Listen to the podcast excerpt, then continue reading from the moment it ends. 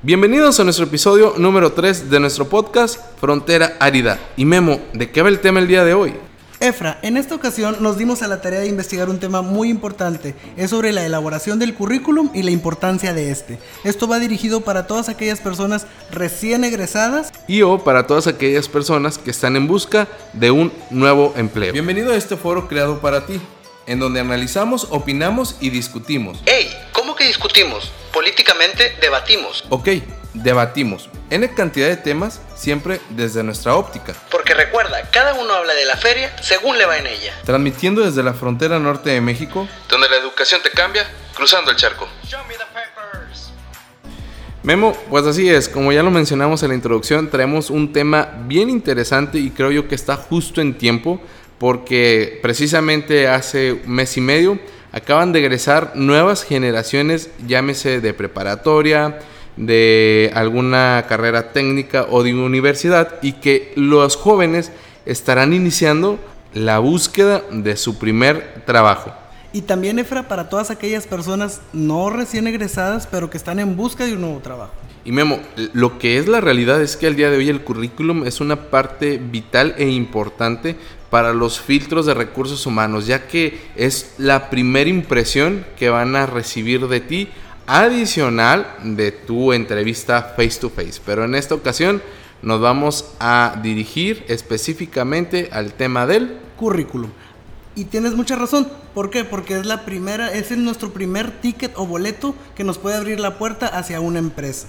Y es que lo que es una realidad, Memo, es que al día de hoy las personas que trabajan en las empresas tienen su agenda saturada y lo que buscan ellos es aquella información vital e importante para la toma de decisiones. Así es, por así decirlo, una síntesis de toda tu vida laboral y personal. Bueno, Efra, y ya para comenzar, ¿qué es un currículum? Al currículum se le conoce de tres maneras: currículum, currículo y currículum vitae. Es un documento que presenta las habilidades, formación y experiencia laboral de una persona, con el fin de optar a un puesto de trabajo. Ok, entonces, si bien entiendo, sería una síntesis de lo que es tu vida laboral y tu vida personal.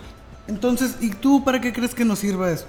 Bueno, el currículum tiene un objetivo claro, es generar una buena impresión e interés para darse a conocer y así conseguir una entrevista personal, finalizando con conseguir ese puesto de trabajo tan deseado.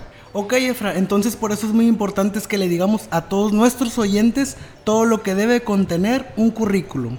Y es que como lo comentamos al inicio, por lo general las personas que te van a realizar la entrevista face to face tienen su agenda saturada, por lo que es importante hacer lo que tú también ya comentaste, una síntesis. El primer campo a llenar del currículum son datos generales, ¿qué son? Sí, eh, nombre completo con apellidos. Nuestro último grado escolar, nuestra fecha de nacimiento, donde como sugerencia les comentamos que puede ir entre paréntesis la edad, nuestro estado civil, nuestro correo electrónico, teléfono celular y de casa, así como nuestra residencia, que va a reemplazar el domicilio que anteriormente colocábamos en el currículum. El nombre es importante colocarlo para que generes ese vínculo de confianza con la persona que te va a entrevistar. De igual manera, tu último grado de estudios es importante para que la persona que está revisando tu currículum pueda ver si el puesto que está al día de hoy vacante cubre sus necesidades o es afín a la carrera que tú estudiaste. La edad, ese consejo que dio Memo de colocar entre paréntesis tu edad, sirve para hacer mucho más ágil la información que está recibiendo la persona que está leyendo tu currículum. De esta manera, tú le estás haciendo más fácil la interpretación de tu fecha de nacimiento. El indicar si estás soltero o no puede ser un detonante para que seas contratado o no, ya que va a depender de las actividades que se pretendan realizar en ese nuevo puesto. El correo electrónico es una parte vital e importante, ya que es uno de los medios que generalmente utilizan las empresas. Es importante que coloques un correo electrónico formal. Olvida el Pokémon arroba Pikachu, olvida el memo 123, dulce arroba dulzura, etc. Si no cuentas con un correo electrónico con estas cualidades formales, al día de hoy existen múltiples plataformas que ya te brindan este servicio de manera gratuita. El teléfono es importante que coloques el personal para que seas tú en todo momento quien responda las llamadas que pudieran hacer de la empresa donde dejaste tus currículums. De igual manera, tu residencia es importante, ya que si no vives en la localidad donde se está solicitando el puesto, tal vez tu currículum pueda ser una segunda opción. Segundo campo. Objetivo profesional. Oye, Efra, ¿y este campo para qué es y para qué sirve? Fíjate, Memo, que esto es uno de los campos que poca de las plantillas te va a traer incluido. El objetivo profesional, aunque no es una sección obligatoria, sí resulta recomendable añadir un pequeño párrafo introductorio en el que te presentes como profesional y comentes cuáles son tus objetivos laborales. Esta es una herramienta que sin duda alguna te hará sobresalir sobre los demás currículums, ya que en esta parte el entrevistador va a conocer cuáles son tus planes a futuros y podrá identificar si eres una persona comprometida o no con el puesto que se está requiriendo.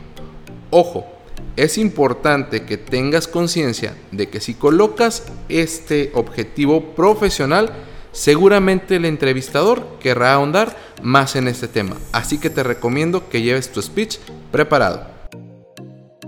Tercer campo. Formación académica. Memo, dinos, ¿cuál es la estructura que debemos de seguir? Se recomienda colocar los últimos dos grados realizados y la estructura será la siguiente. Se inicia con el periodo escolar, seguido del nombre de la carrera o especialidad y finalizamos con el nombre del campus o la universidad donde se realizó esta carrera. Por periodo escolar entendemos el periodo en el que se realiza el estudio. Esto quiere decir que si se inició en agosto del 2012 y se concluyó en diciembre del 2014, solo colocaremos los años el ejemplo es 2012 guion seguido de 2014. En el nombre de la carrera o especialidad se colocará el nombre de la carrera que estudiaste. Si no se realizó alguna especialidad o carrera, se omite este campo. Cuarto campo. Experiencia laboral. Efra, ¿de qué va este tema? Este es uno de los puntos también importantes donde las personas que te van a entrevistar podrán conocer a detalle tu experiencia profesional. Aquí se coloca del más reciente o actual hacia atrás, de preferencia tus últimos dos o tres trabajos. La estructura recomendada a seguir es el periodo de trabajo, seguido del puesto que desempeñaste, seguido de el nombre de la compañía. Como lo comentamos en la formación académica, solamente tienes que colocar el periodo por año.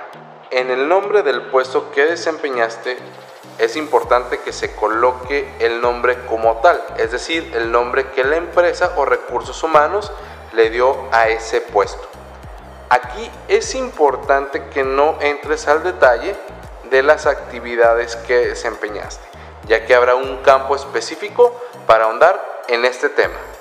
Si no se cuenta con experiencia laboral actual, este campo se omite y puede ser reemplazado por cualquier experiencia que tú tengas en el campo, ya sea por servicio social o prácticas profesionales. Recuerda siempre tener en este último caso un comprobante que acredite tu experiencia. Quinto campo actividades desempeñadas en tu último puesto. Memo, cuéntanos, ¿de qué va este tema? Aquí se colocan aquellas actividades primordiales meramente en el puesto desempeñado. Es importante que en el listado dejes ver claramente el nivel de experiencia en la materia. Se recomienda que seas claro y conciso con el nombre de la actividad que desempeñabas. En este mismo campo existe un rubro llamado logros obtenidos, y aunque es opcional, si queremos causar un impacto positivo que sobresalga sobre los demás aspirantes, debemos colocar todos los logros que se obtuvieron en nuestros trabajos anteriores. colocando en todo momento la verdad y teniendo el soporte necesario que valide dichos logros. Si eres estudiante y no has tenido trabajos anteriores, es importante que señales tus logros estudiantiles. Recuerda, sé claro y conciso. Evita el querer decir mucho ya que habrá tiempo para la entrevista face to face. Evita hacer una lista extensa de dichas actividades. Solo se mencionan las más importantes. Recuerda que siempre hay tiempo en la entrevista face to face para ahondar más en los detalles. Si consideras que en tus trabajos anteriores realizaste otras actividades que pueden fortalecer la entrevista, es aquí donde colocas tus experiencias en trabajos anteriores. Sexto campo. Habilidades y aptitudes. En este punto del currículum, el entrevistador ya conoce tu último grado de estudios, ya conoce tus trabajos anteriores, así como la experiencia profesional que tienes. Ahora es momento de hablar aquellas habilidades y aptitudes propias de tu persona. Es importante que coloques todos tus skills que le den peso y valor agregado a tu currículum y que sea un detonante para aquellas habilidades que pudieses tener para cubrir la vacante. Una habilidad es la capacidad de llevar a cabo una tarea con resultados determinados, a menudo dentro de un periodo de tiempo, energía o ambos. Las habilidades a menudo se pueden dividir en habilidades generales de dominio o habilidades específicas de dominio. Entre los skills más buscados de las empresas son trabajo en equipo, trabajo enfocado a resultados, dominio del estrés, adaptación y o flexibilidad. Si no conoces cuáles son tus habilidades, es importante que investigues en la red cuáles podrían ser aquellos skills que tú tienes y que pudiesen ser detonante para tu contratación. Y Memo, es así como terminamos los seis campos que consideramos son los más importantes y que serán de gran impacto en tu currículum. Y recuerden, siempre sintetizar lo más posible para que no sea aburrida el leer tu currículum. ¿Te parece? Vayamos con algunos tips que podemos tener para un mejor currículum vitae. Adelante. Tips, tips, tips, tips, tips. Se recomienda como un máximo de Dos hojas por currículum. El currículum siempre va acompañado de una entrevista, face to face. Y recuerda siempre consultar las plantillas. Hay muchos lugares donde las puedes obtener. Y por favor, olviden sus correos.